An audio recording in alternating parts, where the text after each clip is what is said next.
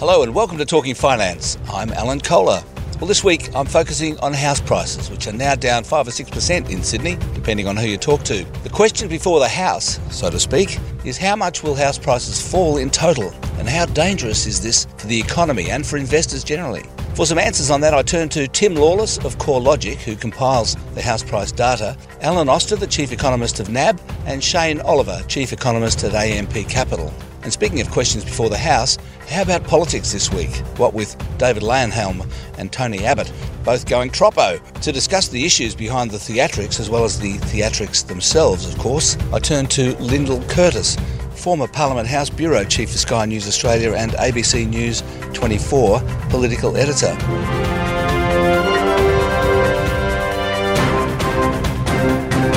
Now for our monthly house price discussion with Tim Lawless, the head of research at CoreLogic, talking about the June house price results.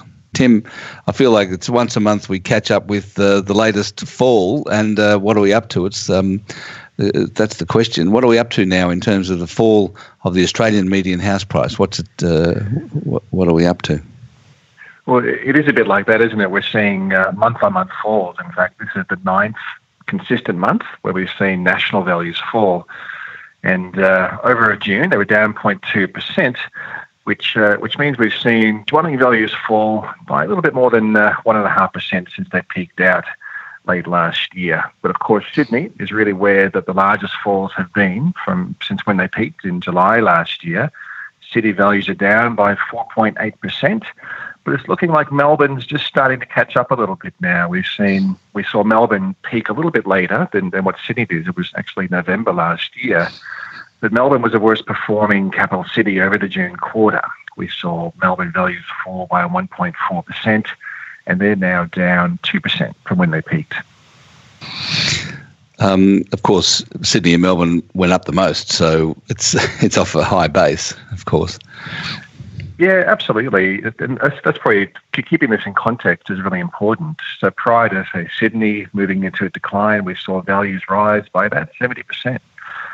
Melbourne, not quite as much, up by about 62% during the growth phase. So it's really only those buyers that have bought in over, say, the past year or so that may be seeing some slippage in their overall property value. Do you have a view of what sort of total fall we're likely to see, both nationally and in Sydney and Melbourne? Well, there's a couple of different views, and we do have a formal forecast which suggests that this is based on a Moody's Analytics macroeconomic model that we overlay against our hedonic index, and that shows that Sydney and Melbourne are likely to bottom out early into next year, at least on an annualized basis. So in that sense, the market downturn looks quite shallow. But when you start looking at the credit environment and the fact that we probably aren't going to be seeing any loosening in credit, even though we're seeing the 10% investment speed limit being lifted this month, we're not really expecting the credit environment to loosen up. And that's really the main driver of what's keeping a lid on housing prices at the moment, is the fact that credit availability is much tighter, and that of course is affecting investors more than owner-occupiers. So with that in mind, I think we probably will see a more sustained downturn than what those formal forecasts are showing. So, but what amount? What do you think is the percentage we're going to end up with? We've already seen Sydney values fall by nearly 5%, and I think another 5% fall on top of that probably wouldn't be too surprising. So a peak-to-trough decline of around 10% in Sydney, once again in the context of values rising 70% or so prior to that. Melbourne looks a little bit more resilient. We may not see values fall by quite that much. But of course, outside of those two large cities, we are seeing much more stable conditions. In fact, markets like Perth are starting to show signs of bottoming out. Even though we did see another month of decline in June, The trend rate of growth is, the trend rate of decline, I should say, is much less now than what it has been over the previous years. Would you say that Perth is the best environment for investors at the moment?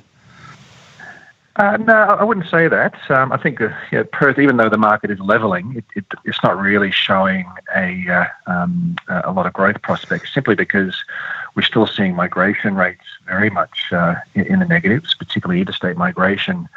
The economy is starting to improve and jobs growth is improving, but I think it's going to take some time before the market really starts to accelerate.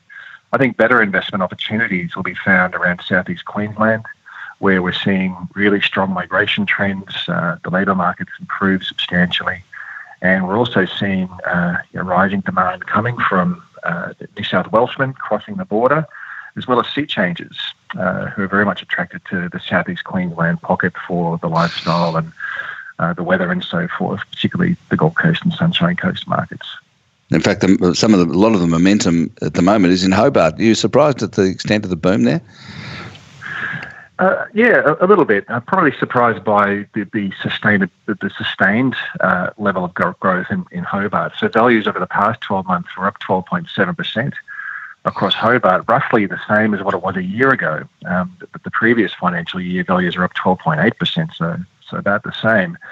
I would have thought that Hobart would be slowing down in that rate of growth by now.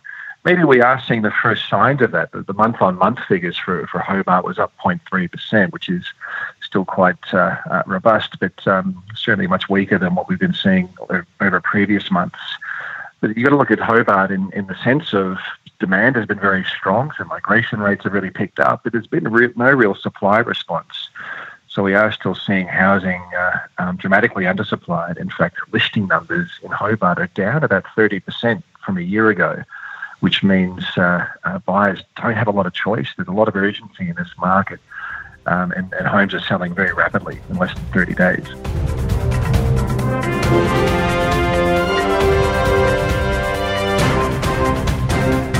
Well, a fair bit went on in the economy this week, and to go through it all, here's Alan Oster, Chief Economist at NAB. Well, Alan, there's a bit of ABS data out this week, retail sales and trade, and also the RBA, of course, but I wonder whether... Yep. I think most people are looking at house prices at the moment, and that was also out this week. I just wonder, how dangerous do you think the decline in house prices is getting? I don't think it's that dangerous at all. So let me put it a different way. If you're looking at Sydney, you're down about 6% from the recent peak, and Melbourne's more like 2 or 3% down. But if you go back to the previous trough, i.e. 2 to 3 years ago, they're up about 40%. So, yes, house prices are softening, but there's still significant buffers, if you like, that we've seen over the last 2 to 3 years. And then probably more fundamentally, I look at supply-demand, particularly Melbourne, Sydney, in terms of the housing market, and what I see is an undersupplied market. I don't see interest rates going up anytime soon, and I also sort of don't see high levels of unemployment. So overall, a softening, but not a crash. I think the standard decline in house prices in Australia after a boom is somewhere between 10 and 15%. Do you think there's any reason to think this time is likely to be more than that? No, and I think if you look back and you'd say, as I was just saying, if you're 5 or 6% down, if you take another 5% down from where we are now, you end up with falls in house prices across Australia of, 2 or 3% and maybe flat the year after, which after a pretty strong period I think is healthy, to be brutally honest. I suppose the difference between this time and previous periods was household debt is much higher. Yeah. So do you think that raises risks in the economy that weren't previously there? I think what it does is it means the consumer is more cautious. So if you're looking at GDP, we know LNG exports are going to go up. We know that infrastructure spending is, jumping up a lot. But we also know that retail doesn't look like it's doing that well. So the consumer will buy things they think they have to have, like their iPhones and whatever, or the doctors and that sort of stuff, but they won't go to the discretionary retail shops. And that, I think, is an important problem, because until you get wages growth, consumers are going to stay cautious.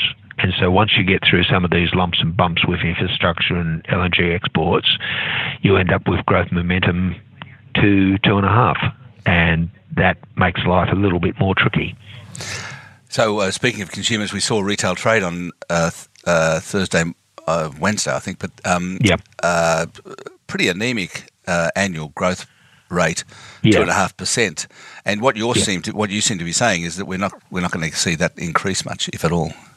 That's basically where we're at. We've got total consumption, which includes retail sales as well as the services sector, of something like 2.5% going forward. And you know, once you get the special falling out, you don't really have much left. And so I think, you know, you're in a situation where the economy will be okay, but most people will think, gee, this is tougher than what the GDP numbers are saying. And I think they're going to be right. And the trade data basically confirmed that we're back to being a quarry.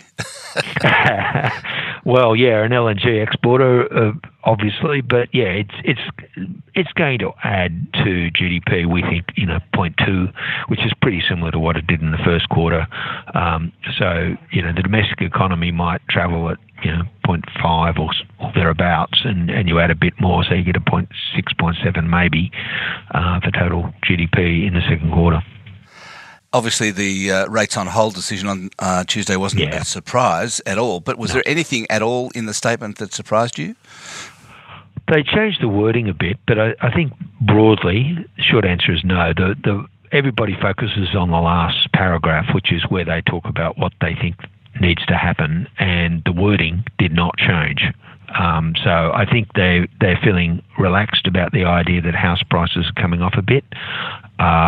They're sort of saying that APRA has helped in that context, and generally they're fairly confident about their forecasts, which are for growth of around 3%, and I think that's roughly right. But as I was saying before, there's some specials here that are basically not going to last long, and you and me, unless we own LNG platforms, etc., or own infrastructure, aren't really going to feel it.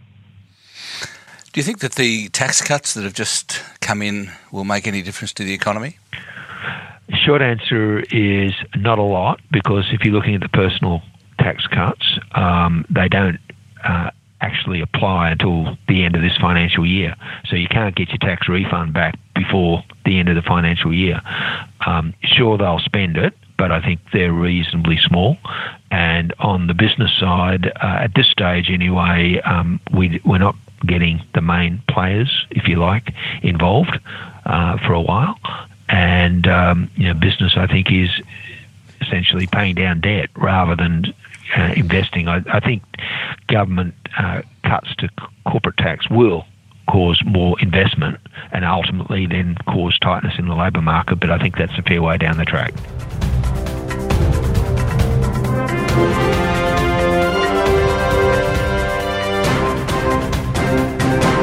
And here's Shane Oliver, Chief Economist at AMP Capital, to talk about house prices and the markets. Shane, house prices out this week. Now, you said in your note on the subject that we're likely to see a top-to-bottom fall of around 15%, which I suppose is kind of normal for this, national average of 5%. And you reckon that a crash landing is unlikely, although it's a risk because of the Royal Commission. Tell us what you mean. Well, I guess for some time I've been thinking, well, we're due a bit of a pullback in house prices. We're now starting to see that, particularly in Sydney and Melbourne. And as you say, I'm looking for a 15% top-to-bottom fall in those cities. Other cities probably not are in reasonable shape, and they haven't had the boom, so you'll probably see modest growth in those other cities. So that's why you get that 5% top-to-bottom for the national average. And I think that weakness will be spread out over a couple of years. Now, for a while, I've been thinking, well, we're unlikely to have a crash landing, and of course, a lot of people do fear that, given the extent of the gains. But I thought we're unlikely to have a crash landing unless we get much higher interest rates, much higher unemployment, or this supply boom goes on for several years. And I still don't see those things as likely. But obviously, we've got the Royal Commission going on, and I think the Royal Commission is doing a lot of good work. One risk, though, is that it has the effect of making banks overly cautious. They go from being too easy and friendly in making their loans, if you want to call it friendly, but too lax with their lending standards to being overly tight with their lending standards. And consequently, that tightening leads to a situation where there's a big constraint on buyers coming into the market, and that sees the falls in prices turn into a much sharper decline. So that's the risk I'm keeping an eye on at the moment. At the moment, I'm sticking with the base case. 15% top to bottom in Sydney and Melbourne, but that risk is certainly there. I think we've seen a pretty big decline in interest-only loans and high loan-to-value ratio loans. But I think overall there hasn't been a credit squeeze, has there yet? No, I think it would be wrong to say there's a credit squeeze at the moment. We are seeing a slowdown in lending growth. Housing-related credit has been growing around 6%, but we've seen a stalling in investor loans. And, of course, as you say, we've seen a sharp decline in interest-only lending as well. Now, some of the brakes might come off interest-only lending because the financial regulator, APRA, has sort of shifted focus away from that. But there's now a more significant focus on making sure that borrowers do have the income they say they have, that their expenses estimates are accurate, and more importantly, that that banks limit their lending to households with high debt-to-income ratios. And the common thought there is that a high total debt-to-income ratio is around 6 times annual average household income. So that sort of restriction, if anything, is going to impact cities like Sydney and Melbourne, where the price-to-income ratios are typically around 10 times. So it's going to be very hard, I think, for borrowers to sort of get the size of the financing they used to get in the past, and also for investors to get multiple loans to fund multiple properties like they did in the past.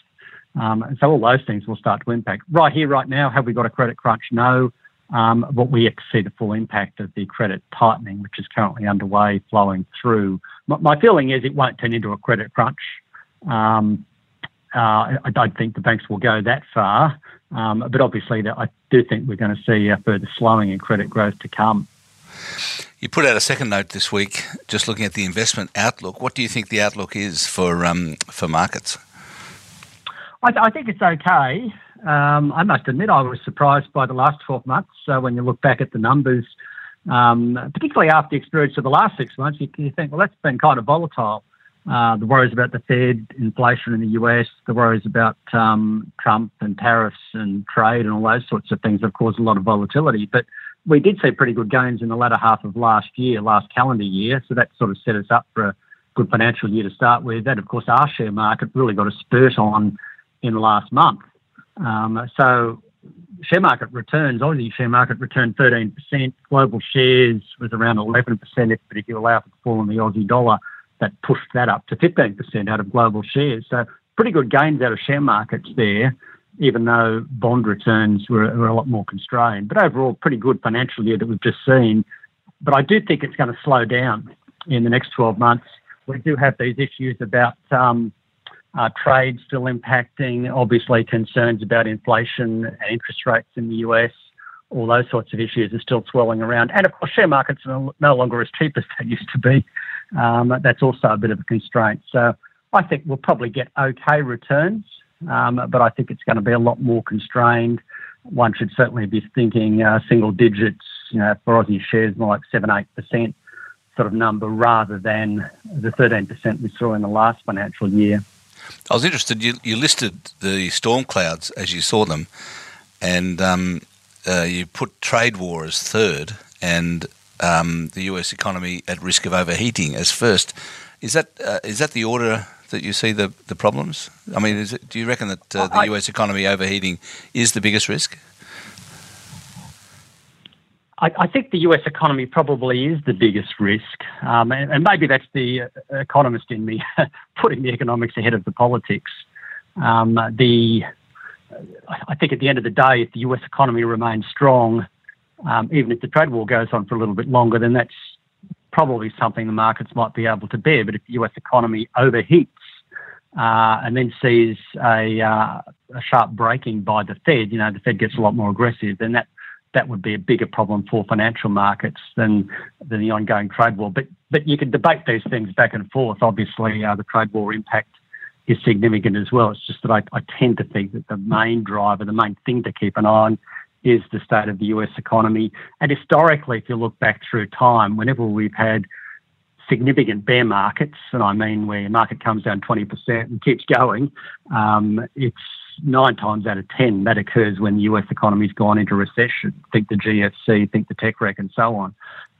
Whereas most other setbacks we've seen, markets did all sorts of things, tend not to be quite as bad if the US economy avoids a recession. So to me, that's the main issue, the extent to which the US economy overheats, how much the Fed tightens, how much inflation goes up in the US.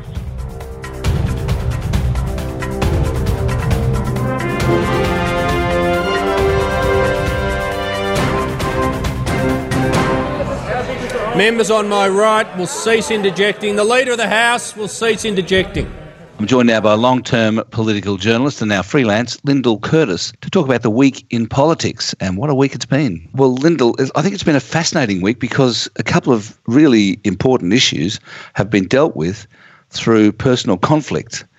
Obviously, Sarah Hanson-Young versus David Leyonhjelm, and energy policy, you know, has been kind of expressed through Tony Abbott versus Malcolm Turnbull. But can we just talk about for a moment, Sarah Hanson-Young and David Leyonhjelm. How do you reflect on what's been going on there and how we end up?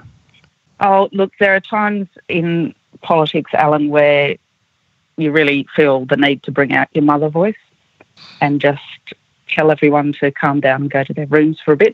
I think Sarah Hanson-Young has a point that whatever she said was not a personal attack on David Leyonhjelm in the Senate, but he responded with a personal attack. Now, as ever these days, there's a very heavy overlay of politics to everything that happens. It's kind of politics before policy. And he is enjoying his time in the sunshine, his time in the spotlight.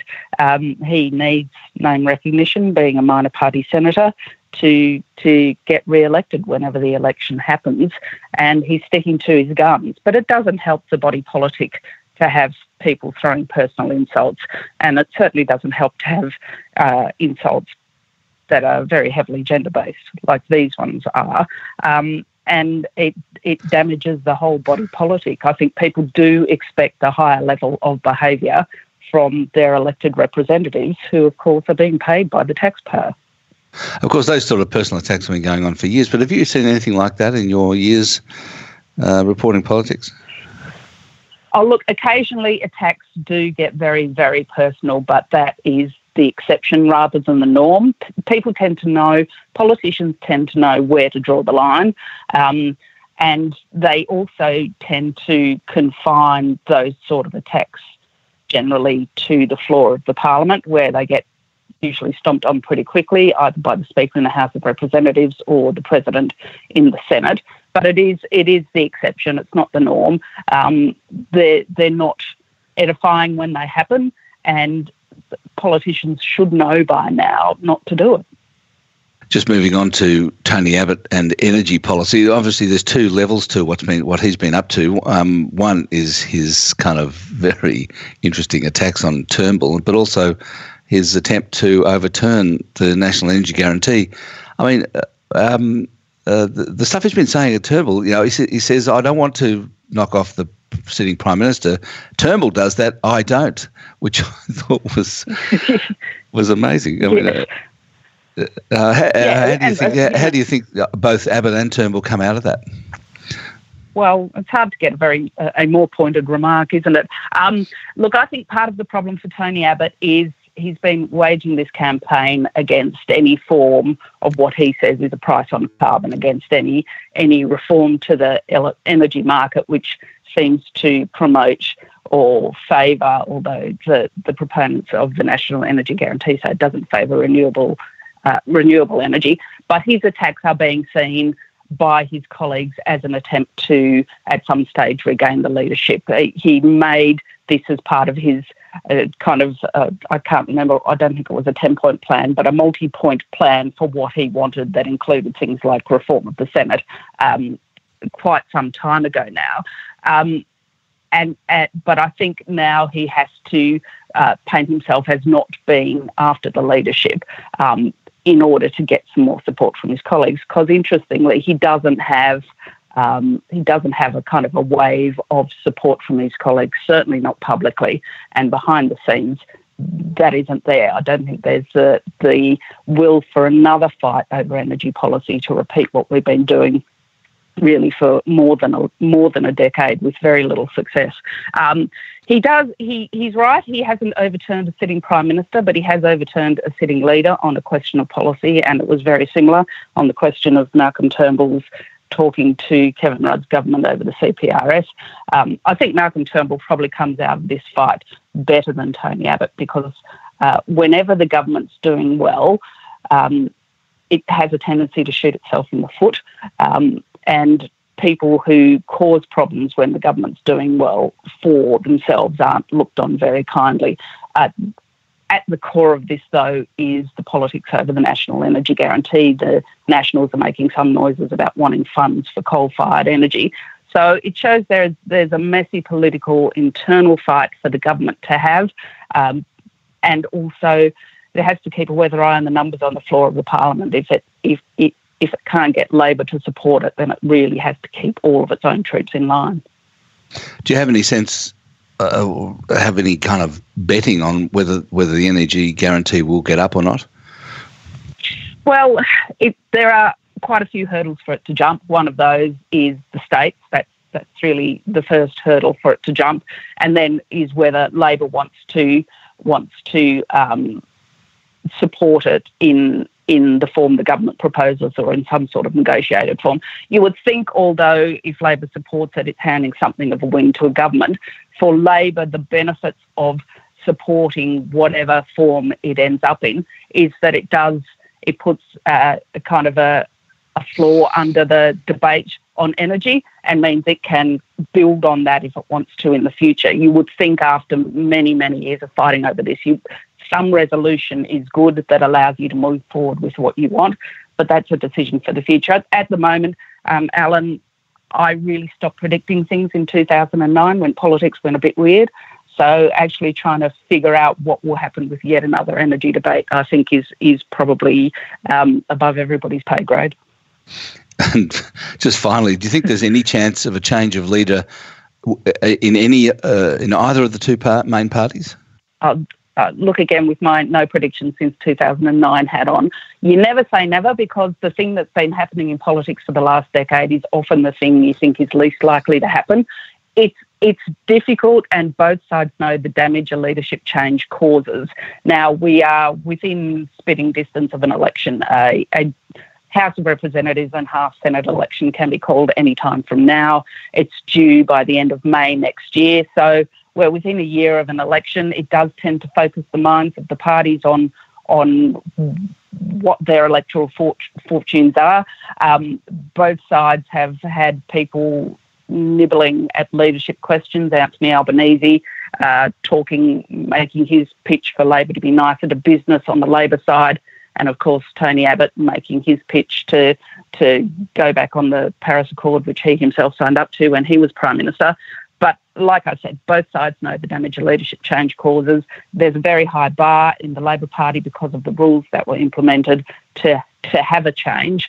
And for the government, I think they've had enough kind of little rays of sunlight in the last few weeks to think that they may be okay. But, you know, these are decisions for politicians to make, and they are less predictable than toddlers.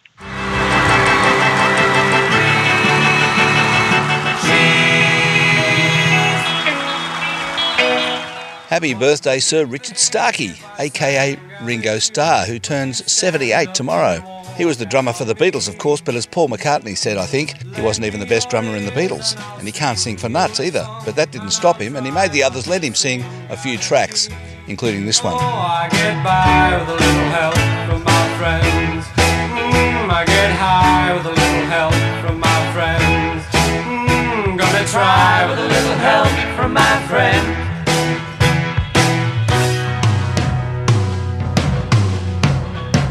What do I do when my love is away? Does it worry you to be alone? That's all from me this week. Enjoy your weekend.